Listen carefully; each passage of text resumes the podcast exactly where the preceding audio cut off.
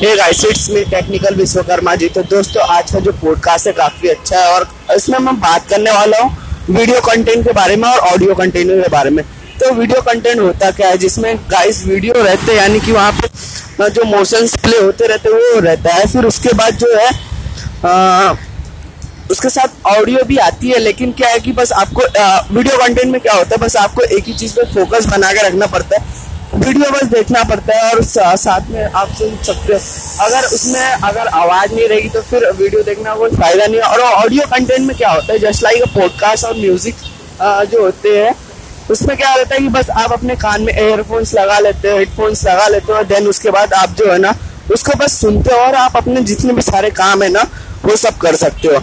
और video video content के अंदर क्या होता है? बस आपको जो है ना, एक ही चीज़ पे यानी बस आप अगर वीडियो देख रहे हो तो कोई दूसरा काम नहीं कर सकते जस्ट लाइक आप यानी कहीं ट्रैवल कर रहे हो तो हाँ किसी सीट पर बैठे हो और उसके बाद वीडियो देख रहे हो तो ठीक है।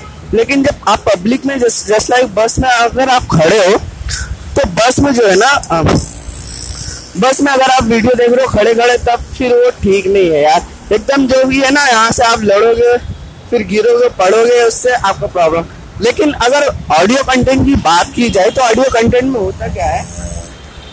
यानी अगर आप बस अपने कान में एयरफोन्स लगा लेते हो और बस उसके बाद आप चाहे ट्रैवल कर रहे हो जस्ट इन दी बस, और तो उसमें क्या रहता है कि अगर आप सीट पे नहीं बैठे हो और फिर भी आप चल रहे हो तो उससे होता क्या है? यानी कि आप जो आपका फोकस सिर्फ़ आवाज़ भी रहता है, बस आपके जो कान होते हैं, बस वो सुनने का काम करते हैं और आप जो है अपने काम एकदम सिंपल तरीके से कर लेते हैं।